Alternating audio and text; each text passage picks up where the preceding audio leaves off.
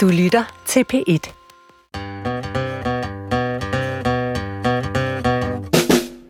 Du lytter til Vildt Naturligt på P1. Din værter er Vicky Knudsen. og Johan Olsen. Du kan godt lide proteiner. Mm. Jeg kan godt lide biler. Hvis man kombinerer de to ting, så kan man måske komme til at ende med at snakke om, hvorfor biler ikke fryser. Jeg er en frossen pind. Ja, og det er helt okay. Tak skal du have. Men heldigvis så har du jo tøj og sådan noget, du kan tage på, og, og dejligt varmt hjem, så du ikke ender med at fryse ihjel. Ja, Men så er der dem, der godt kan klare det. Mm-hmm. Fordi de har nogle særlige antifryseproteiner. Mm-hmm. Og det skal vi snakke om i dag.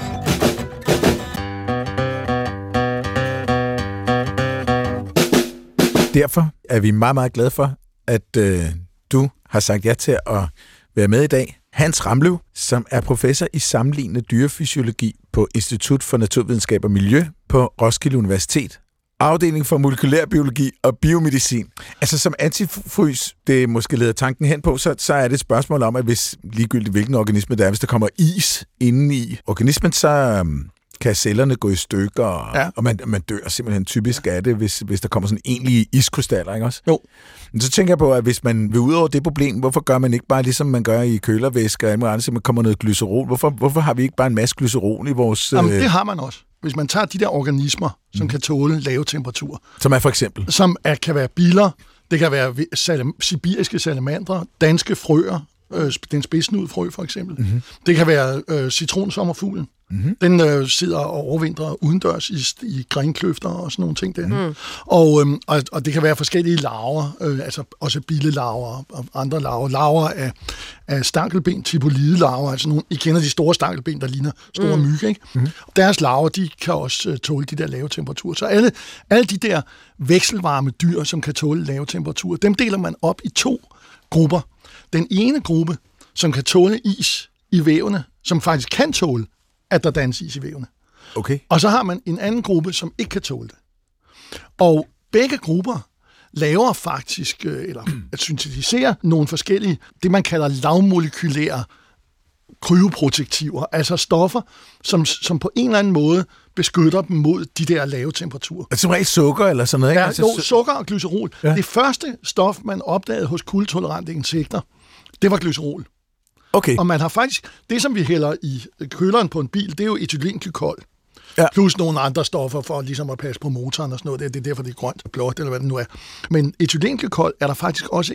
Jeg kender et insekt, som danner etylenglykol også. Det, det lever i Norge. Nå, Så der, hvad er så, det for et insekt? jeg kan ikke huske, det er en bille. Nu nævner du forskellige arter her, og fra forskellige artsgrupper.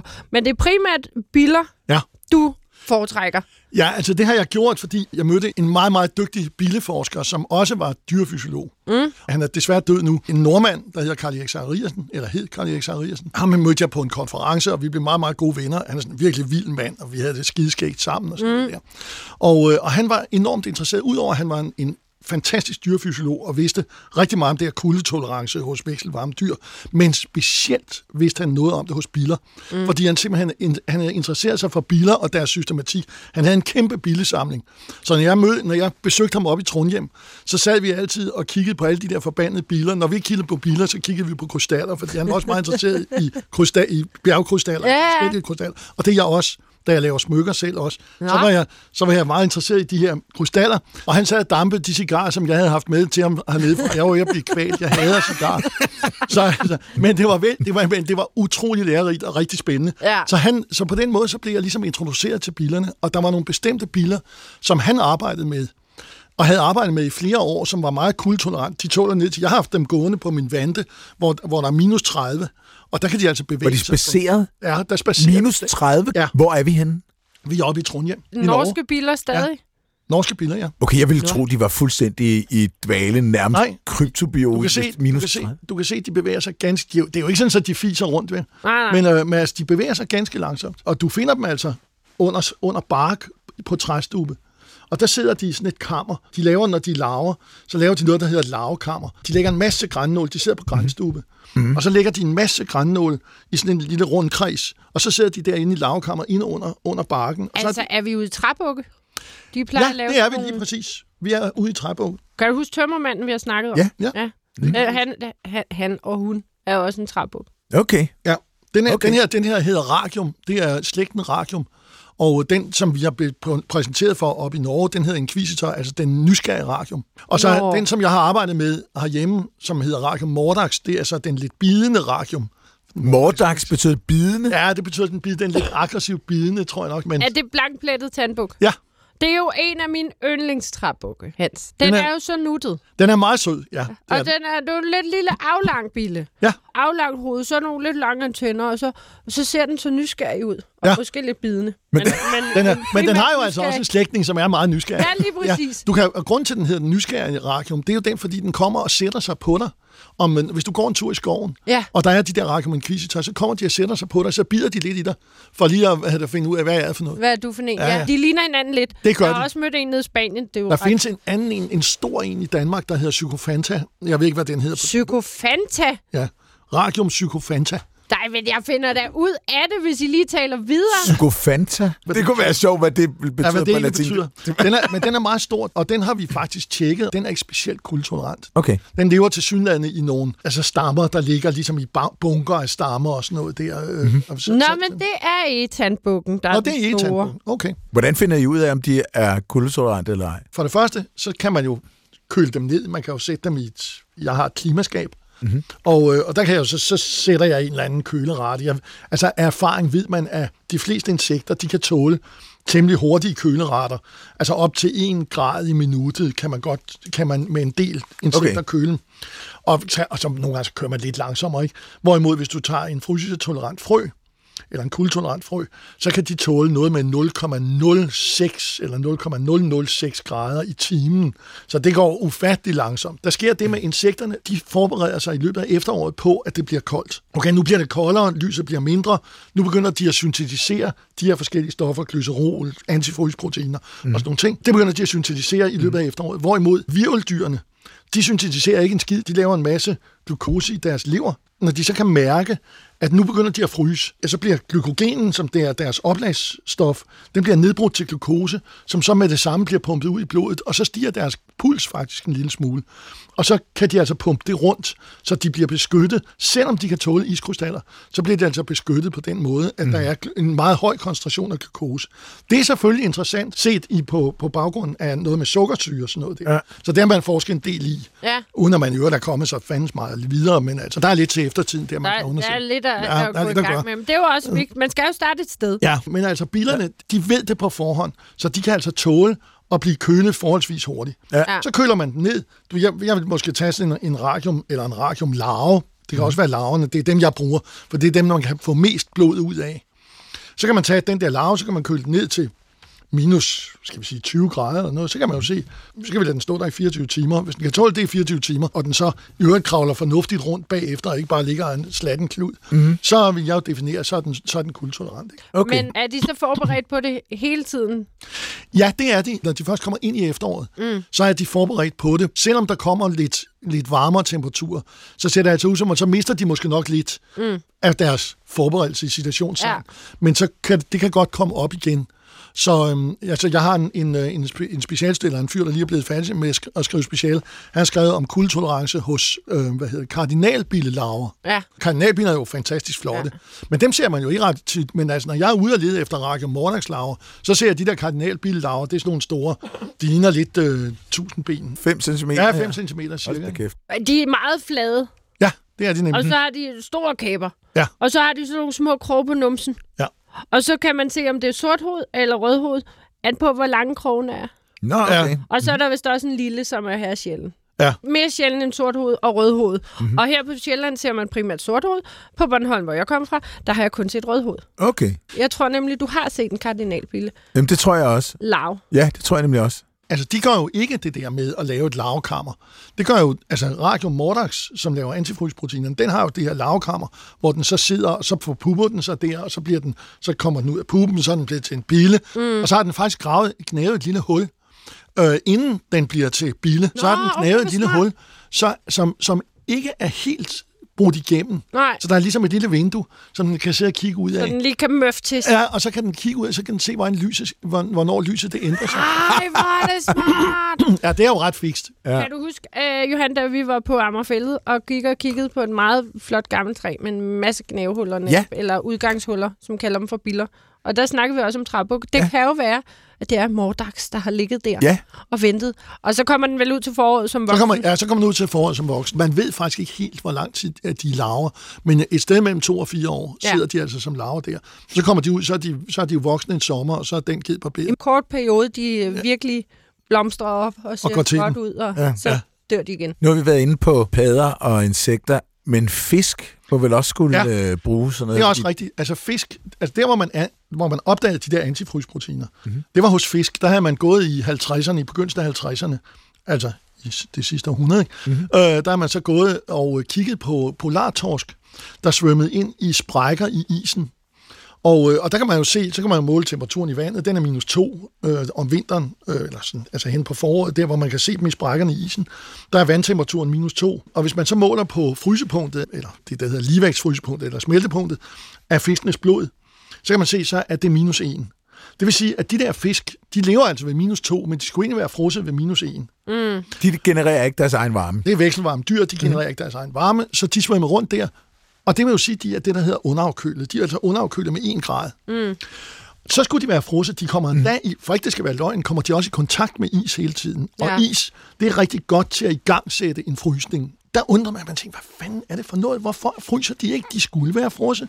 Og det var i en meget lang periode, var det sådan en virkelig, altså et enigma, mm. hvorfor. Humlebi-mysteriet Er virkelig en inden mysterium. for fisk. Mm. Og så, hvad hedder det, så var der så en, øhm, en fyr, der hedder Wolslag, og så Art de Ries, som er ham, der, Art de Ries er ham, som har opdaget antifrysproteinerne. De tog hvad hedder, det, til Antarktis for at kigge på antarktiske fisk. Og i McMurdo-området, Mc- McMurdo Sound, der er temperaturen minus to året rundt. Så de var dernede om, og ja, Art har været dernede også om vinteren, men altså, de tog derned om sommeren, og så skar de huller i isen og, hvad hedder med motorsav, og så, hvad hedder så fangede fisk. Og de har det samme, de har det der med, at de har et, et frysepunkt på cirka minus 1, og så er temperaturen i vandet, den er cirka minus 2. Og Art de han opdagede så, at der var altså et, en proteinkomponent i deres blod, som gjorde, at iskrystaller ikke vokser. Når, hvis der er små iskrystaller til stede i blodet, mm-hmm. så vokser iskrystallerne ikke. Og det er de der antifrysproteiner. Så de holder samme størrelse. Det er De det, der er holder helt samme pointen. størrelse. Så lige snart de når en vis kritisk størrelse, puff, så binder de Så, til så, protein. binder de til prote- så binder proteinet sig til iskrystallen, og så vokser den ikke videre. Hvordan binder proteinet til iskrystallen? Ved man det? Ja, det ved man. Det, er jo det, det, var, det var faktisk grunden til, at jeg overhovedet begyndte at, at, øhm, at beskæftige mig med antifrysproteiner. Det var fordi, at jeg synes, at det var simpelthen så skide spændende. Fordi at jeg var meget interesseret i, i vand. Altså, hvad er, hvad er vand? Det er jo, et biologisk, det er jo ligesom det biologiske opløsningsmiddel, eller hvad man skal kalde det. Mm. Ja. Og hvad så, når det fryser? Hvad, så, hvad, hvad, gør, hvad gør vandet så? Og hvordan er en isoverflade? Er en isoverflade, er den ligesom sådan en, en glat overflade, som vi oplever den i makroskopisk, oplever den som glat overflade. Men i virkeligheden er det jo en enormt dyma- dynamisk overflade, hvor vandmolekylerne de hopper af og på hele tiden. Så var, havde Art de Vries, da han havde opdaget antifrysproteinerne, så sammen med en, en, øh, en anden fyr, en fysiker, de var kommet med den øh, den hypotese, at de der sukkerstoffer jo nok bandt sig til på nogle, ligesom på nogle bestemte dannede hydrogenbindinger med nogle bestemte steder på isoverfladen. Og da jeg hørte om det, så tænkte jeg, det der, det kan jo ikke passe. Hvis det er en dynamisk overflade, hvor en fanden skal antifrysproteinen så vide, hvad er den indbyrdes afstand, der hvor jeg skal danne de her hydrogenbindinger. Ja. Så det var der faktisk derfor, jeg begyndte at arbejde med dem. De der sukkerkæder, der typisk sidder om for proteinet, de er jo ret fleksible. Ja, præcis. Det kunne så være, altså de kunne binde sig lidt over det hele. Og nu kommer vi så ud i det større skoleri, det. Ja, ja. Fordi at det viser, at der er rigtig mange forskellige antifrysproteiner. Mm. Fra forskellige biler, mm. fra forskellige, altså tovinger, Nå, altså ja. ja, de der stankelben, ja. Er også antifrysproteiner. Og så er der hos fisk, ikke sandt? Ja. Så man kender antifrysproteiner fra, og man er fra planter. Så der er selvfølgelig mange forskellige måder, det der problem er løst på. En af de ting, man kan gøre, det er, at man kan jo samle antifrysproteiner fra så mange forskellige organismer som muligt, og så se på deres struktur, mm. og så se, er der nogle fællestræk ved de der strukturer. Ja, ja. Mm. Og selvfølgelig er der nogle fælles, det viser sig så, at det er der, der er nogle fællestræk. Og mange af dem har den aminosyre, der hedder treonin, i den del af proteinet, som binder sig til, over, til isoverfladen. Men det, som vi så har fundet ud af for nylig, det var, gjorde vi i 2019, og det har altså taget cirka mig øh, ja, små 25 år og, hvad hedder det, at, at komme dertil. Det var, at jeg sammen med, med Art de som stadig lever, og som er, han er 83 nu, men som stadig arbejder. Mm-hmm. Og øhm, sammen med ham, og så en, en, en tysker fra et Max Planck-institut, og så et par stykker til. Jeg supplerede proteinet, og de andre havde nogle meget store, sådan store laserapparater, som kan, altså jeg forstår sgu ikke rigtigt, hvad han fandt. og, altså, og navnet på det der apparat, det er altså så langt, så altså, jeg kan knap læse det. Hvad hedder det? Og så, så altså, de havde sådan nogle laserapparater, det fylder et helt rum, mm-hmm. og, man, og, og du ved, støvfrit og bla bla bla. Ja. Og, øhm, og der kunne man, og de kan, der kunne man altså, der kunne vi for første gang, og det var jo for første gang nogensinde, at man så på et organisk molekyle, altså i det tilfælde et antifrysprotein, som var bundet på en isoverflade. Og så kan man se, hvordan vandmolekylerne, de fordeler sig omkring antifrysproteinet, og på hvilken måde, som antifrysproteinet påvirker vandmolekylerne. Mm. Wow. Og der kan man altså se, at antifrysproteinet, når det er oppe i, op i opløsningen mm-hmm. og sejler rundt for sig selv, mm-hmm. så styrer det vandmolekylerne. Sådan så, at... Så den har en sky af vandmolekyler omkring sig? Ja, det, har, det er der jo mange proteiner, der har sådan en sky af vandmolekyler. Men, men på den flade, som Radium Mordax proteinet, det er sådan en stor firkantet flade, som det binder sig til iskrystallen med. Mm. Den flade har ligesom nogle, den har ligesom nogle regner, hvor at den er hydrofil, hydrofil det vil sige, at mm. den elsker vand, mm. og så har den nogle andre ligesom forhøjninger, lange, ligesom åse, mm-hmm. hvor, at den er, hvor den er hydrofob, hvor den hader vand. Mm-hmm. Og det vil sige, at den kan altså styre, hvordan vandmolekylerne de sætter sig ja, ja. omkring den. Ja, og når den så kommer ned i nærheden af isoverfladen, mm-hmm.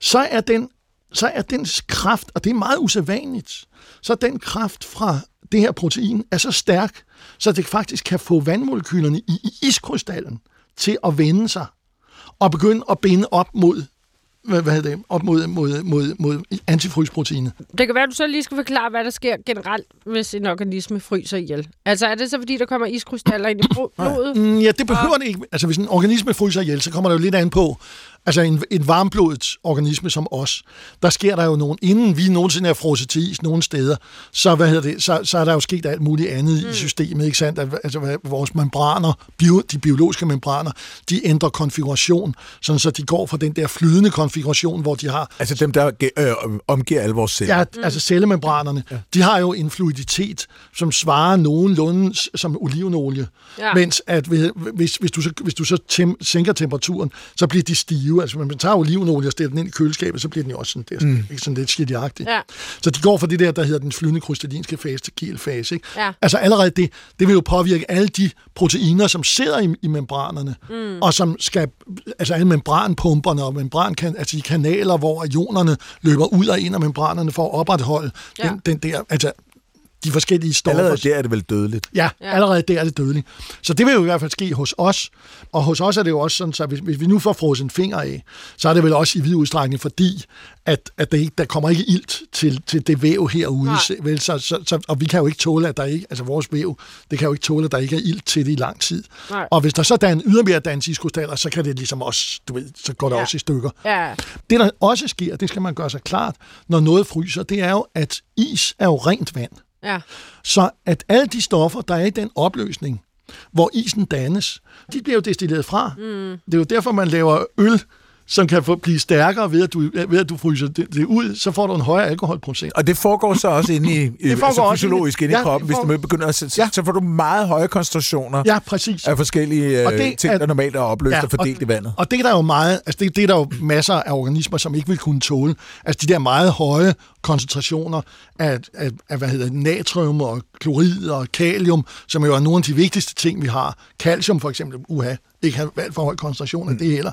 Så sker der samtidig det, isdannelsen sker næsten altid uden for cellerne. Mm.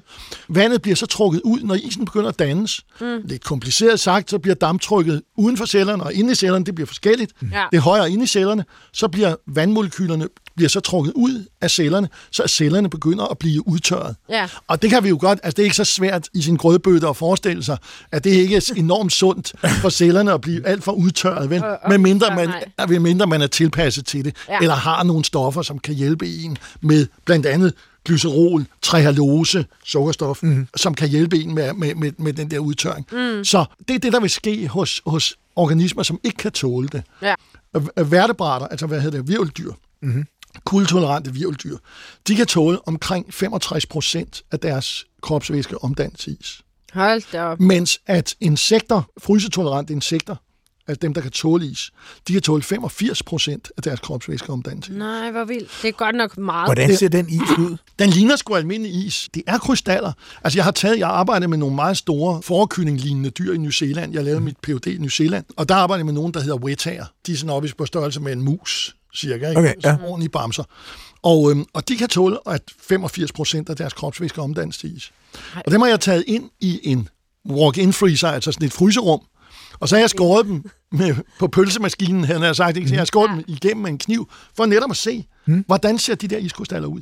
Og det er sådan ligesom en slags slush ice, Nej, eller sådan noget lignende. Hvordan fanden kan de overleve det? Jeg vil da tro, at, at, øh, at en voksende iskrystal, den vil penetrere membraner og ødelægge til højre og venstre. Det ville den jo også gøre, hvis den var en enkelt iskrystal.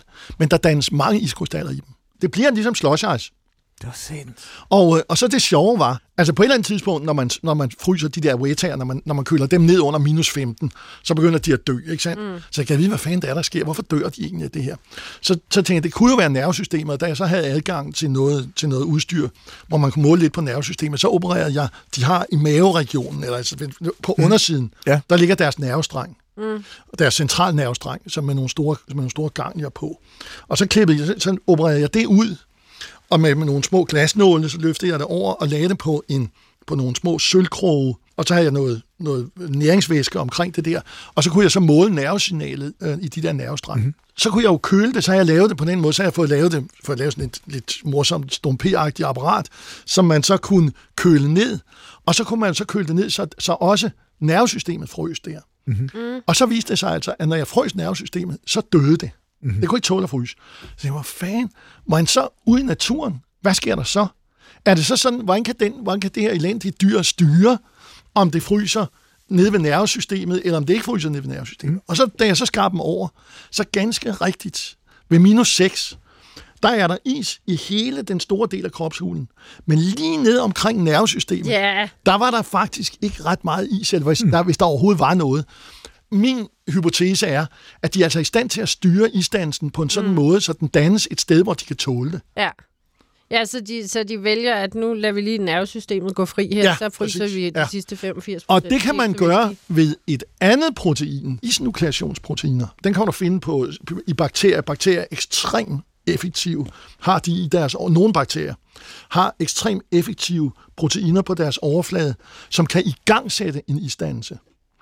Og for de der bakteriers vedkommende, det er sådan en plante, sådan nogle, nogle, bakterier, man finder på oversiden, på, eller på, uden på planter. Aha. Og de sæt, i gang sætter isdannelsen på, på planternes blade, så iskrystallen prikker hul i bladene, så siver der næringsvæske ud, som så bakterien kan spise. Ah, Skidesmart. smart, ja. Det er ret fikst, ikke? Så hvad hedder det? så det. insekter, de har også udviklet de her isnukleationsproteiner. Og de kan altså så i gang sætte isdannelsen, fordi intracellulært, altså det, at der dannes is inde i cellerne, mm. det er der meget, meget få ting, der kan tåle. Mm. Ja. Der findes nogle, øh, nogle af de der rundorme nematoder, Ja. som kan tåle det. Og så findes der noget insektfedtvæv. Altså fe, insekterne har noget, der hedder en fedtlæme, som både er et oplagsvæv, men altså, som også virker lidt som en lever. Det er så fuldt af fedt, og der er så lidt vand i, så det kan som regel også godt tåle, okay. at der dannes iskrystaller i det. Men alle andre celler kan ikke tåle det, så derfor så gælder det jo altså om at få dannet isen uden for cellerne. Det er ikke noget, der har været forsket ret meget i det der, men, men, men altså, det kunne godt være en hypotese, at de ligesom kan styre, hvor vi, vi kan se i hvert fald, at der er en alpin øhm, kakelak, som lever det samme sted, som, øh, som de der wetager oppe i bjergene i New Zealand. Ja. Og der kan vi altså se, at den kan for eksempel styre, at den ikke får is i, i sin tarm ved, at den har antifrysproteiner i tarmsystemet og i vævene omkring tarmsystemet. Mm-hmm. Men den kan godt tåle, at der bliver dannet is i resten. Ja.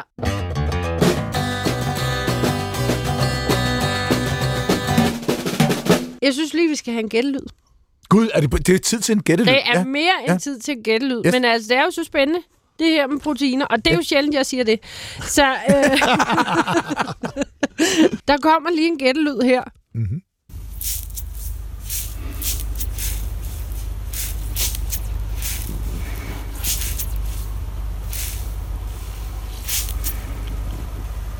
Ja, det er lyden. Er det dyret, der laver den lyd? Ja, hvis det er dyr. Det lyder som sådan en lille pose med sådan nogle små med ris i, eller sådan nogle små perler i. Jeg synes, det lyder som botaniker, der går og leder efter en eller anden Det sjælden kunne blomst. sagtens være... Ja, det kunne Ja. ja. gå forsigtigt Ja, ja, frem godt, i ja, ja, vegetationen. Ja, Jamen, nu kan I jo lige tænke lidt over den. Du lytter til Vildt Naturligt på P1 med Vicky Knudsen, Og Johan Olsen. og på besøg i dag øh, for at tale om, hvordan øh, Om organismer... omstillingsparate biler. Ja, omstillingsparate biler og andre organismer, som kan klare at blive frosset ned. Der har vi professor Hans Ramløv på besøg, som er professor i sammenlignende dyrefysiologi på Roskilde Universitet. Nu har jeg, fordi jeg er glad for proteiner, så er et af de dejligste steder for mig at være på internettet, er det, der hedder The Protein Data Bank, PDB. Oh ja, The Protein Data Bank. Ja, og der er øh, du, Hans Ramløv, også repræsenteret, aha. sammen med Leila Loleggio blandt andet, og øh, Og ja, Kasper Wilkens, ja. det er rigtigt, Ja. Hans Christian Navarro Poulsen. Ja. Og øh, med et antifrysprotein. Men det er fra en ålekvabbe. Det er rigtigt. Det er en type 3 antifrysprotein. Må jeg høre? Fortæl mig lige lidt om det. Ja, men det var fordi, at jeg sad sammen med Art de Ries, altså ham, som har opdaget antifrysproteinerne. Vi er vældig gode venner. Vi har også været vældig uvenner, men så efter tre år blev vi gode venner igen. Nå, det er godt. og øh, hvad hedder det? Og så, øh, og så sad vi en, en, en dag, han besøgte mig øh, for mange, mange år siden, så besøgte han mig og boede hos mig. Han ringede, vi havde været uvenner i tre år, og så ringer han, fra, fra, så ringer han til mig midt om natten, klokken to om natten, og så siger, hey, this is art. Okay, siger jeg så, hvad, øh, hvad, hvad, hej Art, det var lang tid siden. Vi, sidst jeg havde set ham, det var da jeg skred fra Antarktis, hvor jeg var nede og arbejde sammen med ham. Okay. Og, øhm, og, så siger, og så siger han, så siger jeg, hvor er du? Siger jeg så, where are you? Uh, I'm in Greenland. Can I come and visit you? Ja, det er i orden, siger jeg så. Det kan du godt. Det, så, så tænker jeg, så var vi nok blevet gode venner igen. Så, men, det, øh, nå, men så, så kom han jo, og så boede han hos, jeg vil sige, han boede hos min mor. Og øh, som, som Det naturlige valg. Endnu hyggeligere. så hvad hedder han, boede hos, hos min mor. Jeg boede inde på Frederiksberg, og min mor boede i Vandløse. Så ville jeg indlogere ham skulle ind hos mor. Ja. fordi hun havde et hus. Og så, Så øhm, kan hun holde styr på ham, kan det var, hun var meget, meget imponeret af ham. Hun synes, han var en fantastisk maskulin mand. Nå, okay. det bliver bedre og Så bedre. ja, det var ret sjovt. Så, og det er han også. Og er hård negl, men han er skide sød samtidig, og, han er, og så bliver folk jo lidt rundere med årene. Øh. Og så, hvad hedder det, som sagt, så er han nu 83. Men i hvert fald, så sad han og jeg og spiste øh, frokost eller aftensmad nede på McDonald's i, øh, i Roskilde. Mhm. Mm-hmm. Og, øh, og så siger Art til mig, hvad, hvad med de der, er der ikke ålkvabber i Danmark? Jo, siger jeg så, det er der, der dem, dem har jeg da spist. De smager grimt, men, øh, men, men jeg har da spist dem. Jeg er da blevet tvunget til det af mine forældre. Nå, men i hvert fald så siger han, har de ikke antifrysproteiner? Så tænker jeg, hold kæft, man, hvor dum kan man være i begge ender, at jeg ikke har tænkt over det. det burde- jeg vidste jo godt, at der findes ålkvabber, eller, eller nogen fra den gruppe fra Sorsiderne i Antarktis, og jeg går og arbejder med dem, mm. så var det jo altså noget tåbeligt, at jeg så ikke, når de var jo lige uden for døren i Roskilde Fjord, var gået ud og fange nogen og kigge. Så det lå jeg mig ikke sige to gange, og øhm, det er rigtigt, så gik vi ud og undersøgte det, og ganske rigtigt, så har den, der hedder Soasis viviparus, altså den danske ålkvabbe, eller den levende fødende ålkvabbe, Nå, Vivi Pause, ja, den lever føder ja. levende unger. Der er bare ikke noget bedre, når folk, der har forstand på latin, bare siger, Nå, ja, ja, Jamen, det er så vi rart, når det- Ja, ja, ja, ja, ja. Men så, hvad hedder det, den, den har ganske rigtige antifrysproteiner, og det er de samme antifrysproteiner, som de andre fisk inden for den der gruppen af sorsider har. Jeg skal lige have, øh, det er lidt et opfølgende spørgsmål, Hans, men jeg skal bare lige være sikker på. Padderne for eksempel, de forbereder sig så på, at nu bliver det vinterstille og roligt. Og, og, Padderne og, forbereder sig på den måde, at, deres, at de laver en masse glykogen i leveren. Ja, så de danner det ligesom, når, når temperaturerne begynder at gå ned, og lyset begynder at forsvinde, ikke? mm, Eller- nej, Nå. nej. De, danner, de, de, de gør det, at de forbereder sig på den måde, at de spiser en hel masse, og så, da, så får de en masse glykogen i leveren. Og så først, når de mærker ude i den ene tog, at nu begynder der at dannes is, Ja. Så bliver den glykogen nedbrudt til glukose, og det bliver så sprøjtet ud i, hvad hedder det, ud Okay. i blodet. Du kan se på en, på en, en frø om foråret, øh, eller om sommeren, så har den måske en, en så er leveren måske en tiende del af vægten. Mm. Så i løbet af, af, af, af sommeren, den, den sensommeren, så stiger, for dem, der er kuldetolerante, der stiger leverens procentdel så meget, så det kan være op til 50 procent af deres kæft. kropsvægt. Nej, det Kæmpe store lever. Ja. Og det er simpelthen glykogen. Når de så bliver kolde, og der, og der begynder at dannes is i dem, så bliver den der glykogen, den bliver nedbrudt til glukose, ja. hvorved at der ikke kan dannes så meget is i dem. Nej. Men de har ikke gjort noget ellers. Nej, nej. Hvorimod insekterne, Ja. de begynder at danne de der stoffer, når lyset begynder at- at blive øh, kort, når dagene bliver kortere, og temperaturen begynder at falde og sådan noget der. Så danner de begynder de at danne de der stoffer, så de har dem i blodet hele tiden. Mm. De gør ikke det, at de danner et eller andet i leveren, som de, eller i deres fedtlæme, som de så skal nedbryde. Nej. De begynder simpelthen at lave de stoffer med det samme. Det kan være nogle aminosyre, det kunne være prolin for eksempel. Mm-hmm. Øh, et typisk, en typisk aminosyre, man finder hos kultolerante dyr også. Altså, og så gly- glycerol, glukose, trealose, sorbitol. Alle de her forskellige stoffer, dem begynder de at danne allerede der. Så når det så bliver koldt, mm. jamen så har vi dem allerede. Så er de klar. Så er de klar. Så, fordi der er jo mange, der tager, hvis man vil kigge på en natsværmer, for eksempel, ja. så, eller en gedehams, som kan stikke en, eller ja. en græshop, som er lidt flyvs måske, så stiller man dem i køleskabet, for så bliver de lige lidt afkølet, så sænker de lige ja. temperaturen lidt, så bliver det hele lidt roligere. Ikke? Det må så er man der sige. ikke så meget gang i musklerne og sådan noget. Men de her, der så har antifrysproteiner, så snakker vi netop om, at så kunne man godt, så fryser du dem ned til minus 20 for eksempel, for at, at teste dem. Men hvis man så havde gjort det om sommeren, så ville de vel bare falde døde om med Ja. det samme. Ja, ikke? altså, altså der er jo, der, der er, det er sådan så, at øhm, vi kan måle hos for eksempel Rakke Mordax, sammen med Kasper Wittens, mm-hmm. øh, har vi målt Blankplettet tandbuk. den, øh, den blankplettede tandbuk, ja, øh, der, den har vi altså, ja, altså, ja, undskyld. jeg er bare så vant til det, det her. Øhm, men men, men der, der har vi målt, at de har jo en høj koncentration af antifrysproteiner om vinteren, men de har lidt af det også om sommeren. Hvis man måler på dem, så har de altså lidt antifrysprotein okay. om sommeren også. Og det tror jeg er mere tilfældigt end det. Altså, det er ikke, fordi det er særlig adaptivt. Nej. Altså, det er ikke noget, der hjælper dem til, til noget som helst. Det er ikke sådan, at proteiner har to funktioner. Det er skide godt spørgsmål. Hos den plettede, blankplettede tandbuk, der, hvad hedder det, øh, der tror jeg ikke, det har det. Jeg, du må, jeg vil ikke lægge hovedet på blokken, Nej. men øh, der tror jeg ikke, det har det. Men hvis vi nu kunne komme, vi kunne måske tage en anden bille, nemlig den melbilen, som folk de kan, kender, kender, kender som melorme. Melskrubbe! Ja, en melskruppe, som, og der kender vi melormen. Mm. Den kender de fleste mennesker. Der er nogle, kan man kan købe dem i supermarkedet og spise dem velbekomme. Mm. De har også antifrysproteiner. Men bliver melormen nogensinde udsat for kulde? Aha. Det er jo mærkeligt. Det gør de vel ude i naturen. Jamen, hvor, hvor finder du melormen i naturen? Jo, melskrubber, dem kan man finde nede i køkkenskabet, og så lever de af gamle fordærvting, men Rigtigt, de lever men det er jo heller ikke altså- naturen. De lever også ude i naturen udenfor. Hvor? For eksempel i en, øh, et ådsel eller en møding. Men der er jo Har du også set dem? meget nære slægtning. Egeskruppen, den må, være meget, den må også have antifrys, og den må også få melorm baby. Ja, Den er væsentligt sjældnere, men jeg den er, bare, den er, jeg vil så også- skide gerne have fat i nogle af dem, men det er en anden historie.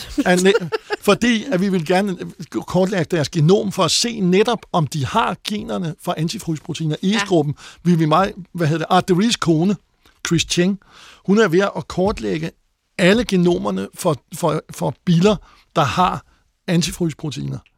Og der vil vi, og der vil vi gerne have fat for, og fordi vi ved, at tenebrio molitor, nemlig melsgruppen, den har antifrysproteiner. Og så ved vi jo ikke noget om egeskruppen, fordi Nej. den er så frygtelig sjælden, så Ja. vi har ikke fået fat i det lille krapylis. Nej. Vi har forsøgt på at finde ud af, hvor er melormen, altså den almindelige melorm i naturen. Jeg har spurgt Karl Erik Zachariasen, da han levede, hvor er den almindelige melorm i naturen? Og han svarede, det ved jeg ikke. Jeg tror nok, at jeg engang har fundet en dækvinge af en melskruppe i en fuglerede ude på vestkysten. Så, Så- får, der har du også et svar, der tyder på, at det er den nok ikke rigtigt. Ja, altså den er, den er sådan lidt... Og hvor har Linné, som er den, der har beskrevet den første gang, hvor han beskrevet den fra? Han har beskrevet den fra en mølle i Sverige. Nå, så det er sådan en Så- lille, ligesom stuefluen, var? Ja, den er nemlig, de er nemlig gået ind og er blevet, og, og på en eller anden måde er de altså blevet adapteret til at være sammen med der, hvor mennesket er. Nå, Men går den ikke i vinter her alligevel? nej, Nej. den, men den har antifrysproteiner. Men der er jo også nogen, der bor utrolig koldt. Bliver ved. øh, altså, så sent som for lige før jul, der havde jeg besøg af en, den her kollega fra Max Planck Institut i, i, hvad hedder det, i, i Tyskland, og, øh, og vi snakkede netop fordi, om melormen, ja. fordi at den har nogle meget, meget aktive antifrysproteiner. Og han sagde det samme, men den, find, den bliver jo aldrig kold. Den mm. bliver jo aldrig rigtig kold. Mm. Men samtidig har melormen, den hører jo til dem, der hedder skyggebillerne, mm. som man kan spænde meget langt ind over, fordi der er rigtig mange Der er spændende. rigtig mange. Ja. Og nogle meget... Meget morsomt. nogle. Det er, dem Spændende der, det er dem der, der står på forbenene nede i uh, Namibørken, og hvor, hvor dukken sætter sig på dem, og vandet kondenserer på deres overflade, så løber vandet ned i munden på dem, og så trækker de det vand. Wow! og det, Ja. altså, det er jo også en, en, det er også en, en lækker tilpasning i virkeligheden, ikke? Og super fedt navn, Skyggebilen. Ja, de hedder skyggebiler. Ja, Tiger skyggebil er jo også Ja, ja, skønt øh, blandt de danske. Og, hvad hedder det? og der er altså Tenebro og Molitor, altså øh, øh, Melskrum, det er også en skyggebil. Okay. Så de er tilpasset til tørke. Så der er selvfølgelig en del af os, som har tænkt, jamen det kunne jo være, at det der antifrysprotein, at det havde en funktion i Nå, forbindelse til med tørke. Ja. Derfor, når du spørger, jamen har de, kan antifrysproteiner have flere forskellige funktioner, så bliver der lidt svar skyldig, fordi det kan faktisk godt være, at det protein hos melsgruppen, at det faktisk har en anden funktion også. Og det, der så er interessant ved melormen, det vil jeg altså have lov til at sige, for det synes jeg faktisk, når vi nu taler om biler, mm-hmm. så må vi sige, at så kan, den kan altså optage vanddamp med sit numsehul. Nå, Den kan den, fra en ikke mættet atmosfære, kan den, når, når, vand, hvad hedder det, når luftfugtigheden bliver over 85 procent, mm-hmm. så kan den optage vand via anus igennem noget, der hedder et, så ordret eller mundret navn som det kryptonefridiale kompleks. yes! det er kryptonefridiale kompleks. Det kan jeg er ikke sige om cirka... Nej, allerede nu sige det. Så, hvad, Det er altså, meget blæret. Må jeg, må jeg ikke lige spørge om ting, fordi jeg blev mildest talt chokeret, da jeg så melormens øh, antifrysprotein. Det her protein, det er så en beta-spiral, der ligner sådan lidt sådan franskbrød, man kan spille på. Præcis. Lige præcis. Og så vidt jeg kunne tælle mig frem til, så er der 24 cysteiner, så, og de står som broer. Ja, de står som bruger. Det er det, er det, der, det, er det, der gør... Det er, det er faktisk et kæmpe problem for os. Ja. Det er noget stort problem for melormen. Mm. Men, men for os er det et kæmpe problem, hvis, man skal, hvis du skal lave den, hvad hedder det... Øhm, øh, Ja, kunstigt. ja, den er jo en meget, meget rigid, altså en meget Er stiv med struktur. 12 stu- Altså, det kan man jo så sige til lytteren, at der er ikke meget dynamik her. Nej, der er ikke meget dynamik. Den det kan ikke vride sig. er øh, proteinets udgave af en metalstang. Ja, præcis. Ja. Den kan ikke vride sig en mikrometer. Vel? Nej. Hvis du så ser på den blankplettede tandbuk, Sådan. Radio Mordax, tak. øh, hvad hedder det? Hvis du så ser på den, så har den kun to cysteiner, Ja. ja. og danner en svovlbro. Mm. Men danner alligevel et antifrysprotein, som er meget mere effektivt end En melorm. en melorms. Men det viser jo bare, hvor overlegen den blankplettede tandbuk er. Det er den. Ikke? Det er der ikke tvivl om. Den er vi vild med. Og Ikke? den kan man gå ud og finde i naturen som... Øh, Den, kan, den er glad for løvtræer, og jeg vil gå ud fra, at Inquisitor, var det det, den ja. Ja. nysgerrighed? Det må være, det må være fyrbukken øh, bukken der. Den ligner den jo meget. Og så var der ja. Ja. den store, som Ja, det må være i, i, e-bogen. i bukken. Men øh, det er bare ud at vende noget bark. Men har du ikke gjort det en hel masse, Hans? Har du ikke? Du har jo samlet... Jeg Jo, jo. Ikke, fandme Jo, jo. ikke, hvor mange af de her Jo, ind for altså, at vi- udvinde på det der antifrysprotein. Dør de, når man brækker bakken af? Nej, det er altså, altså, sikkert larverne. ikke så fedt for, men tror jeg ikke er det kan jo fedt. også være, du, det er jo svært at vide også, om det, det der, for det meste synes jeg mest, man finder tomme. Jamen, det gør man også. de Det er helt rigtigt. De Man er finder, smuttet. Okay. ja, man finder, det er ikke, altså, hvad hedder det, den blankplettede tandbog er ikke sådan, altså ekstrem, den er jo sådan, set- den er almindelig nok, den er jo ikke truet eller noget som helst, i hvert fald endnu ikke. Så mange har vi ikke samlet. Og slet ikke, hvis man passer på de gamle træer. Præcis. Så, hvad hedder det? Så, så altså, man, den kan man godt gå ud og finde, men at den er, den er ikke så almindelig. Men altså, man finder tit netop de der lavkammer, dem, dem ser man meget ofte. At, så, så kan man se, så siger man, fuck man, den er fløjet. Ja. Og, der, og man vil jo helst have den, det, det sidste stadium, inden den forpupper sig, for det er den største. Ja. Så, så, kan, så er den lettest at få blod ud af. Ja. For vi får blod ud af dem ved, at vi stikker dem i nakken med en nål. Vi bedøver dem lidt med noget CO2, og så stikker vi dem i nakken med en nål, og så presser vi blodet ud af dem, og så slår vi dem ihjel. Ikke? Mm-hmm. Så altså, hvad hedder det? Så den måde, man, man får blod ud af dem. Men vi har brugt, dem, dem herhjemmefra har vi jo sådan set, fordi vi kunne lave det rekombinant, altså vi, da vi først havde øh, gensekvensen, så kunne vi jo køre det ind i, øh, i kolibakterier, og så kan vi jo lave det rekombinant. Ja.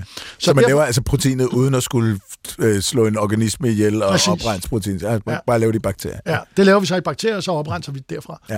Men inden at vi havde overhovedet havde nogen sekvenser, de første sekvenser, dem fik vi jo fra hvad hedder det, Radium Inquisitor, altså den nysgerrige, mm. altså det, Op i Norge. ja, op i Norge. Og der samlede vi, det, jeg gjorde det ikke, men der, der, der var en, en, en hel del om det, og der har vi samlet 15.000 laver, Okay. Som, som så er, for at kunne, for overhovedet at have, have, have blod nok til at få aminosyresekvensen. Gud, det er gode gamle dage, Hans. Ja, ja, ja. Altså, det er 90'erne. Ja, ja. Det er jo alle de der molekylærbiologer. Jeg, jeg har stor respekt for molekylærbiologer nogle gange. øh, hvad hedder det? Men i hvert fald, så, fordi at, at de siger altså, jamen det er skide let. Du skal bare lige, og sådan og sådan. Ja. Og så siger jeg, ja, siger så, men, men jeg har jo ikke gensekvensen. Jeg har kun noget af proteinsekvensen. Ja. Og så begynder det jo, altså så kan man sige, hvis man har noget af protein, hvis man har noget af aminosekvensen, så kan man gå ind og fiske, ikke sandt, med nogle primer og sådan noget der. Ja. Men hvis man slet ingenting har, mm. så er man altså på herrens mark, og så tager det id og drøn med tid. Det tager nemlig lang tid. Ja, det tager nemlig rigtig lang tid. Jeg klager ikke over at få lov til at rende rundt ude i naturen og lede efter dyr. På ingen måde. Jeg synes, det er super fedt. Jeg synes, jeg, vil, jeg klager tidligere over at rende rundt i laboratoriet med nogle kolibakterier. Mm. Det synes jeg er betydeligt mindre interessant. Jeg ved så, at jeg kan finde ud af nogle spændende ting med det. Ja. Men altså, hvorfor var det egentlig, at blive biolog? Ja. Ja. At det var jo nok, fordi jeg faktisk var interesseret i naturen. Mm. Hvad siger du, Johan? Hvad vil du helst? Jeg, øh, jeg, jeg må nok indrømme, at jeg blev biolog, fordi jeg var interesseret i det molekylære. Ja. Men det er Øh, så, også så helt... øh, jeg er utrolig glad for det andet, specielt hvis jeg har øh, Vicky med. Men, Men- øh, men jeg har det nok bedst i laboratoriet. Altså, jeg synes jo, at, jeg synes jo, at det er molekylært. Jeg synes, det molekylære er enormt spændende. Jeg har egentlig hele tiden synes, selv, selv jeg, jeg startede med at interessere mig for, for dyrefysiologi, da jeg var omkring 10 år, jeg tror. Mm-hmm. Mm. Fordi jeg havde saltvandsakvarier. Og der var jeg enormt interesseret i, hvordan virker de der koraller? Altså, hvordan virker de? Mm. Jeg synes, korallerne er flotte, og, og, de, er- og, og de er spændende at se på, og de har mærkelige former og sådan noget der. Men hvordan virker dyret? Mm. Altså, hvad, hvad er det? Hvad er det? Hvad er, hvad er det? Hvordan udveksler det Ja. stoffer og sådan nogle ting der? Det, det var egentlig det, der drev det for mig. Så jeg var ikke helt så langt over i det molekylære, Nej. men, men, men har været mere i det fysiologiske, og det er, så, altså, det, er det, jeg egentlig synes er det sjoveste også. Mm. Altså, Men det er jo svært at være fysiolog, Uden- interesseret uden at kigge på, på et molekyl. Fuld, fuldstændig. Det kan man ikke. Og det, og det er jo også det, man opdager. Ikke? Og, og, og det er fint med mig. Altså, jeg synes, at det er skideskægt, og jeg synes, at nu har vi jo arbejdet med de antifrysproteiner i så mange år. Altså, det vi havde jo nok ikke gjort, hvis ikke jeg synes, det var sjovt. Og så synes jeg, det er spændende, hvis man kan belyse, altså hvis vi kan belyse noget med, hvordan, hvad er is og vand, og bruge antifrysproteinerne til at belyse sådan et meget mere kompliceret spørgsmål. Prøv at spørge en fysiker, om de har lyst til at arbejde med vand. De, de, 90 procent af dem Løber ja, bort. de løber skrigende bort. Det er et af de underligste stoffer, jeg nogensinde har arbejdet med. Det er det også. Det er Altså simpelthen- alene det faktum, alene det faktum, at det først går i dampfase ved 100 grader Ja. Celsius, men vejer 18 gram på ja, mål. det er totalt sindssygt. Et andet lille fun fact, det fylder mest ved 4 grader. Ja. Ja. Det fryser ved 0, og så begynder det at fylde mere. Ja. Massefylden bliver mindre. Præcis. Hvad fanden sker der? Det er ja. så underligt, det stof. Det er et meget, meget mærkeligt... Der går, Det- ja, der går jo ikke to år imellem, at der, du har Nature Paper, der siger, at vi har fundet en ny hydrogenbinding, vi har fundet en ny måde, at vand vekselvirker i is ved forskellige temperaturer. Jeg ting og synes, vi skal lave et program om vand i dag, Jamen- fordi tiden den går. Jeg kunne også godt lige tænke mig her til sidst at høre, hvad vi kan bruge alt det her antifrys til, andet end at finde ud af, hvor overlegne. Åh, oh, jeg håbede på, at du ikke ville spørge mig. Men vent, tøven kende. Mit spørgsmål går egentlig på, er der egentlig ikke rigtig mange, vi ikke stadig ved har antifrys? For jeg tænker, når man går rundt og nørder helt stille og roligt, og vender øh, øh, øh fyrtræsbakken og tænker, nå, det er fyrtandbukken, nå, her der er det et løvtræ, så er det den helt skønne, almindelige blankblættet tandbuk. Men det er jo en ting at tumle rundt der og hygge sig med det. Men alle de der dyr, der går i dvale på den ene eller den anden måde, må vel enten have en form for antifrysprotein, eller den her omdannelse af glykogen, ikke? Ellers så kan de vel ikke... Jo, altså, de, jo, altså Så- det kan man, man kan sige, altså alle dyr, som er kultolerante, har jo nogle tilpasninger. Eller Til- planter. Eller, plan, eller planter for den ja. sags skyld. Så altså alle sammen har jo tilpasninger, enten i form af sorbitol, trealose, glukose, eller og antifrysproteiner. De kan nemlig godt både have antifrysproteiner og de der lavmolekylære kryoprotektiver. Ja. Så det har de alle sammen, og det, du har fuldstændig ret, at hvis du går ud og leder i naturen, så skal jeg garantere dig for, at vi kan finde masser af organismer i den danske natur, hvor vi ikke aner, hvad det er for et protein, som mm. vi, vi kan sagtens finde de der antifrysproteiner, fordi jeg kan måle antifryseffekten, den kan Ja. jeg sidde og måle nede i mit laboratorium, men jeg aner ikke, hvad det er. Så skal vi bare lige samle tilstrækkeligt mange af dem, så vi kan oprense proteinet, og så kan vi få en, en primær øh, sekvens, altså aminosyresekvensen, mm. og så kan vi så finde ud af, hvad, hvad, hvad, hvordan det protein folder nu, ikke mindst med det, den, de nye ting. Så altså, Så der er nok at gribe fat, Uh, kan man sige. der er ja, nok at gribe uh, fat. Ja, ja, nu, hvor, ja, ja. Så det bliver 25 år mere, Hans. Ja, det gør det Arbejde ja. med det. Sådan er det. Øh, ja, fordi at, øh, det var egentlig mest, fordi jeg kom til at tænke på, da der lå sne, så jeg nemlig sådan en vintermyg vælte rundt. Ja. Og der er jo også den, der hedder sneloppe, ja, som gerne ses på sne. De må jo være altså, helt overlegne, når det kommer til det, fordi mange af de her dyr, der går i dvale eller overvintrer som, som voksne, og på en eller anden måde kan klare Ja. noget frost. De bliver jo meget sløve, netop fordi de sænker krop, Yes. kropstemperaturen, og det hele går lidt i stå. Men der er jo altså også nogen, som må, altså, Yes. vil være spændende at undersøge på det punkt. Sneloppen mener jeg faktisk er, øh, der tror jeg, man har øh, hvad hedder det, proteinstrukturen allerede for dens antifrysprotein. Ja, for de er jo decideret aktive, Ja. selvom at Ja, det er de. det er... Altså, der er, der, der, jeg mener, at øh, Peter Davis i, øh, i Canada har deres, øh, har deres primære struktur allerede, og i øvrigt også øh, tertiærstrukturen på dem. Ja. Så altså, den er, så, men det er fuldstændig rigtigt. Altså, det, man, det kan man jo...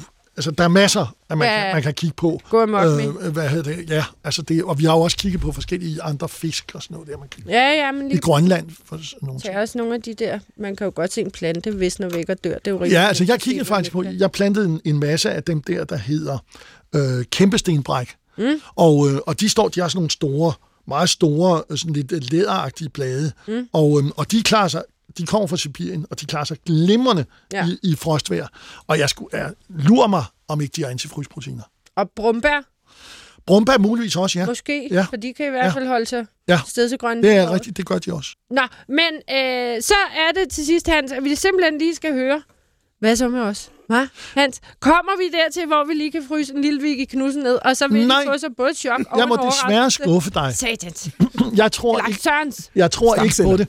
Du kan, du kan godt få lov til, du kan godt få lov til at betale 300.000 for, eller hvor meget det nu er, for at blive frosset ned i en nitrogentank i USA hos et af de der firmaer. Øh, hvad hedder det? Der er et par, et par stykker, øh, som, som, som findes der.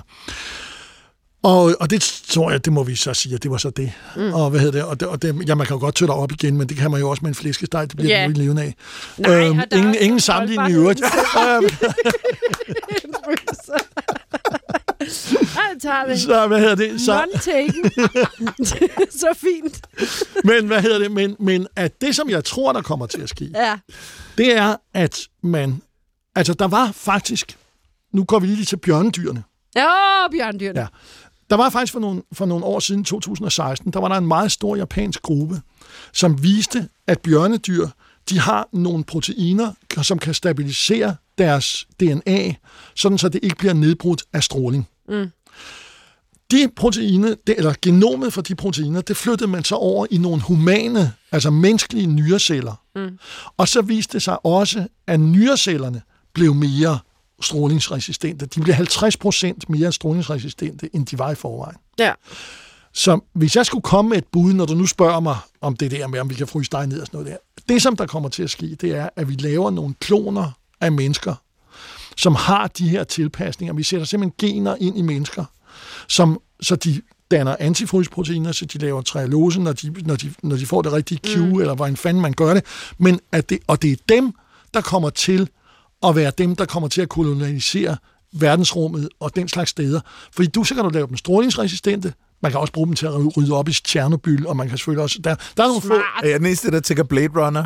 Ja, der er nogle små... Og der er Jeg nogle sidder små, bare og tænker 300 Enkelte små etisk, men en hey, det Der er er nogle- for fremtiden. Der er lidt små etiske problemer ja. i det der, men det tager vi os ikke så meget af. Men altså, at hvis, hvis, hvis, hvis, vi skal, hvis vi skal diskutere de der sådan virkelig fremtidsmusik, så tror jeg, det er sådan, det bliver. Det Så er bliver vi ude i no- kloner. Vi er jo ude i nogle kloner af mennesker, som er, som er dem, og hvad, og hvad fanden? Ja, altså, så gør man det. Så kan alle få hver deres wiki. Ja, det ville da være Wow. skønt. Det ville da ikke være hyggeligt. Ja. Undskyld, har du set min wiki? Er det ikke hende derovre? Nej, jeg tror, det er naboens wiki, men jeg er ikke helt sikker. godt lide at gøre rent, godt lide at lave mad, god til at fortælle jokes. Ja. Så kan man vel bare trykke på den Og strålingsresistent. gerne vil Og strålingsresistent, ja. Video Radio Durant. Og man kan vel sætte mig på pause Lige mode, hvis, du hvis, jeg, sn- hvis jeg snakker for meget. Nå, anyways, det var godt at vide. Og bortset for det, for nu skal vi jo altså vidderligt til at runde af, Åh oh, ja. så er det vel også netop spændende, og hvis vi som altid skal tage de helt selviske menneskebriller på, så læste jeg noget netop om det her med, at antifrys måske kan hjælpe på, at vindmøller ikke øh, bliver ja, sløve. Men det er også rigtigt. Altså, der, altså, når jeg siger, at jeg, jeg vil ønske, at du ikke stille spørgsmål, så er det jo fordi, at det, det er jo det, de fleste tænker på, hvad kan det bruges til? præcis. Og det, og, det, og det er virkelig ikke, det er jo ikke derfor, jeg arbejder med det, men man skal jo ikke være idiot øh, og, og, og tro, at man ikke, at det ikke kan anvendes til noget, Ja. og selvfølgelig kan det det. Fordi så, altså, hvis, du kan, hvis du kunne lave overflader, som havde sådan nogle, og det kan man faktisk, altså, der er, øh, sydkoreanerne er i gang med at lave sådan nogle aluminiumsoverflader, hvor, at, hvor at isen ikke sætter sig, eller sætter sig meget løsligt, sådan så den let kan blæses af. Ja. Og øhm, altså, så, så sådan nogle ting kan man lave, ikke? Mm. Hvis man laver de her glasser, et bolsje for eksempel, de her hvis du slår på et, et bolsje, så springer det ligesom glas, ikke sandt? Så det er det, der hedder en sukkerglas. Mm. Og der viser det sig, at hvis du tager en vandglas, hvis du, laver, hvis du kan lave, altså tager, tager en opløsning, eller noget, der hedder dimetyl, dimethylsulfoxid for eksempel, det mm. er meget glasdannende i en vandig opløsning, og, du så, og så køler det meget hurtigt, så får du lavet sådan en meget, meget sej væske, som den er så sej, så, du, så det virker som om, den er helt stiv, ikke? Altså, den virker Ja, som okay. sådan et, et bolsje. Det. Ja. Når, du så, når du så varmer den op, så sker der det, at lige pludselig så begynder der at krystallisere sig. Wow, det må se sejt ud. Ja. Ja, det gør det også. Det ser fuldstændig vanvittigt ud. Med opvarmning. Ja, ved opvarmning, fordi Ja, ja, så får at der, du- der, så nu begynder vandmolekylerne at kunne bevæge At kunne sig lægge så sig, hvor de meget. har- egentlig har så vil- lyst. Lige Ja. præcis. Fordi de er jo fanget i en, i en amorf struktur, Ja. ja. som er ude af ligevægt. Så nu vil de gerne ind i en ligevægtssituation. Ja, ja. Og det vil sige, så, så fryser de, fordi temperaturen er stadig under frysepunktet. Ja, ja. Hvis du tilsætter antifrysproteiner til sådan en opløsning, så sker den der omdannelse, altså de her isdannelse, det sker ikke under opvarmning af glasser. Nå, hvor sejt. Så altså, så Hvil- er- Hvilke antifrysprotein er det? det var blandt andet til, øh, til øh, øh, melorm antifrysprotein. Okay, med. Men ja, du, du, kan- vi, kan, vi kan tale om det. Altså, hvad hedder det? En anden dag. Wow, lyder sejt. Så altså, hvad hedder det? Så, så at det er... Altså, der er jo, der er jo alle mulige mu- Ja. måder, man kan bruge, anvende antifrysprotein. Du kan også bruge det i, i, for, for, for, i forbindelse med det med, at hvis du, hvis du tager iscreme, altså hvis du har sådan noget flødeis, Ja. og, så, og du fryser den, den, den tager du ud af fryseren, stiller den på bordet, man sidder og spiser, så sidder man med pølsesnakker, øh, hvad hedder, og så og glemmer man, at den står på bordet, så bliver den lidt for varm, så der sætter man i fryseren den, det, der bliver tilbage. Hvis der bliver noget tilbage, så stiller man det i fryseren, og så kommer man tilbage en måned senere, og så er den der is, er der ikke skide spændende, vel, fordi så har den kæmpe store iskrystaller i sig. Mm. Mm-hmm. Hvis du tilsætter antifrysproteiner til sådan noget iscreme der, så inden du fryser det, så dannes de der store iskrystaller, ikke? Så, så inhiberer det Nå, rekrystallisation. det er derfor, Hold nogle af dem også er lidt lettere at trænge igennem Ja. fra Har du start af. kommersielle antifrysproteiner i de mængder? Så du, Ja, det har man. Så du, øh, kun- altså, kommercielt Unilever, det firma, der hedder Unilever, de laver 25, tror jeg, 25 produkter, hvor de har antifrysproteiner fra fisk i, de har, øh, som er rekombinant udtrykt. Nå, Okay, Ej, det, jeg bliver nødt til at have sådan et produkt. Ja, Ikke, ikke at for, for at støtte Unilever, bare for at spise ja, ja. antifrysproteiner. ja, ja, men altså, spis en ålkvarpe. Ja, okay, det kan jeg selvfølgelig godt gøre. Nu har jeg jo lige hørt en, der fortalte, at så godt smager de her. Ah, ja, det gør, de smager nu, hvis de er udmærket. Ja, det er lang tid siden, jeg har Ja, smagt på ja, ja, ja. Så. men nu skal vi lige have løst... Du spiser ikke nogen blankplettet tandbuk, det kan jeg godt fortælle. Det kommer ikke til at ske. Nej, kan du prøve med en melorm? Jeg skulle lige så sige, dem meget spiser moderne. vi gerne. Ja, det er meget moderne. Ja. Nu er tiden gået, Mm, øv. Øv. men ikke helt øv. For vi mangler jo for afsløret en lyd. Nå, den, lyden, botanikeren. ja, så nu hører vi den lige igen.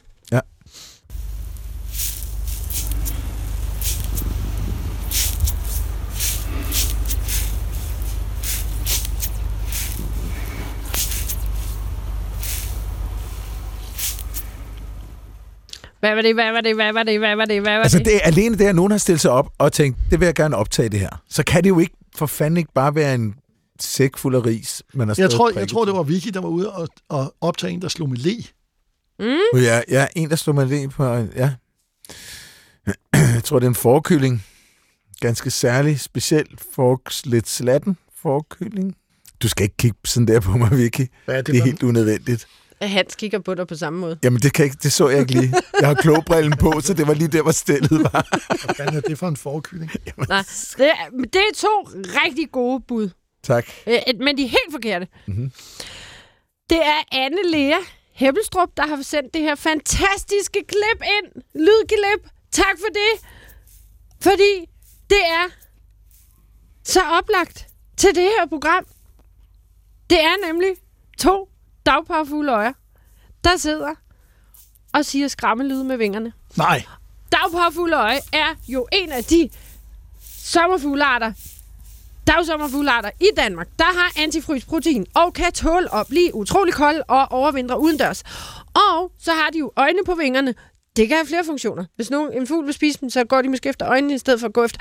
Anyways, men når de sidder der og er helt i dvale, og er lidt trætte, og det er lidt koldt. Hvis der så kommer en flagmus, eller en Johan Olsen, et eller andet vil spise dem, fordi mm. de vil prøve antifrysprotein, så siger de simpelthen den her lidt øh, skræmmende lyd med vingerne. Og så gør de det sådan lidt stift. Gør de, Og jeg det, har selv... gør, Jeg synes, Ja. gør de det, når de sidder i, øh, altså i, i, i deres, hvad skal man sige, overvintringssted? Ja, og jeg ved så ikke, om der er en grænse for, okay, nu er jeg så kold, så jeg simpelthen ikke altså, har Ja, kræfter til at gøre være, det her. men, øh, Men jeg har selv prøvet det med en, der lige var vågnet øh, ved et uheld, inden der så havde været et meget koldt rum, og som stadig var ret sløv. Og da jeg så ville tage den op på fingeren, så sad den og sagde...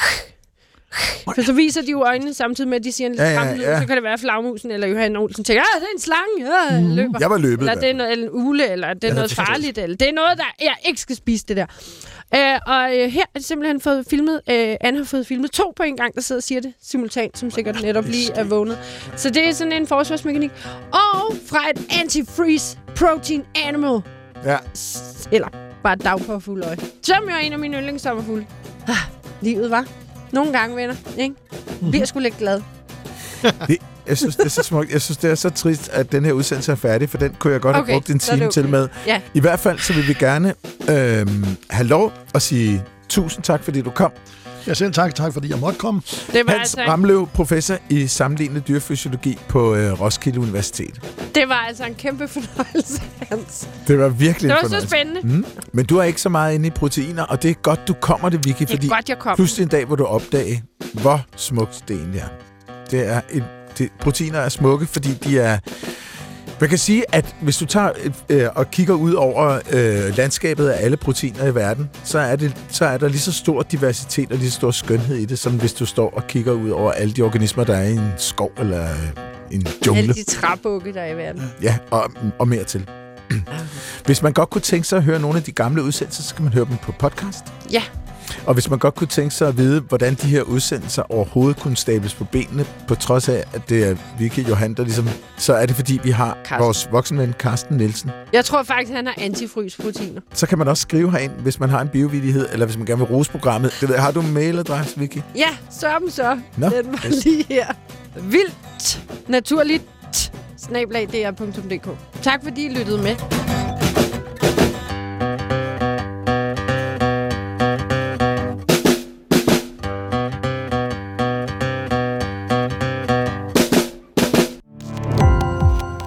Gå på opdagelse i alle DR's podcast og radioprogrammer. I appen DR Lyd.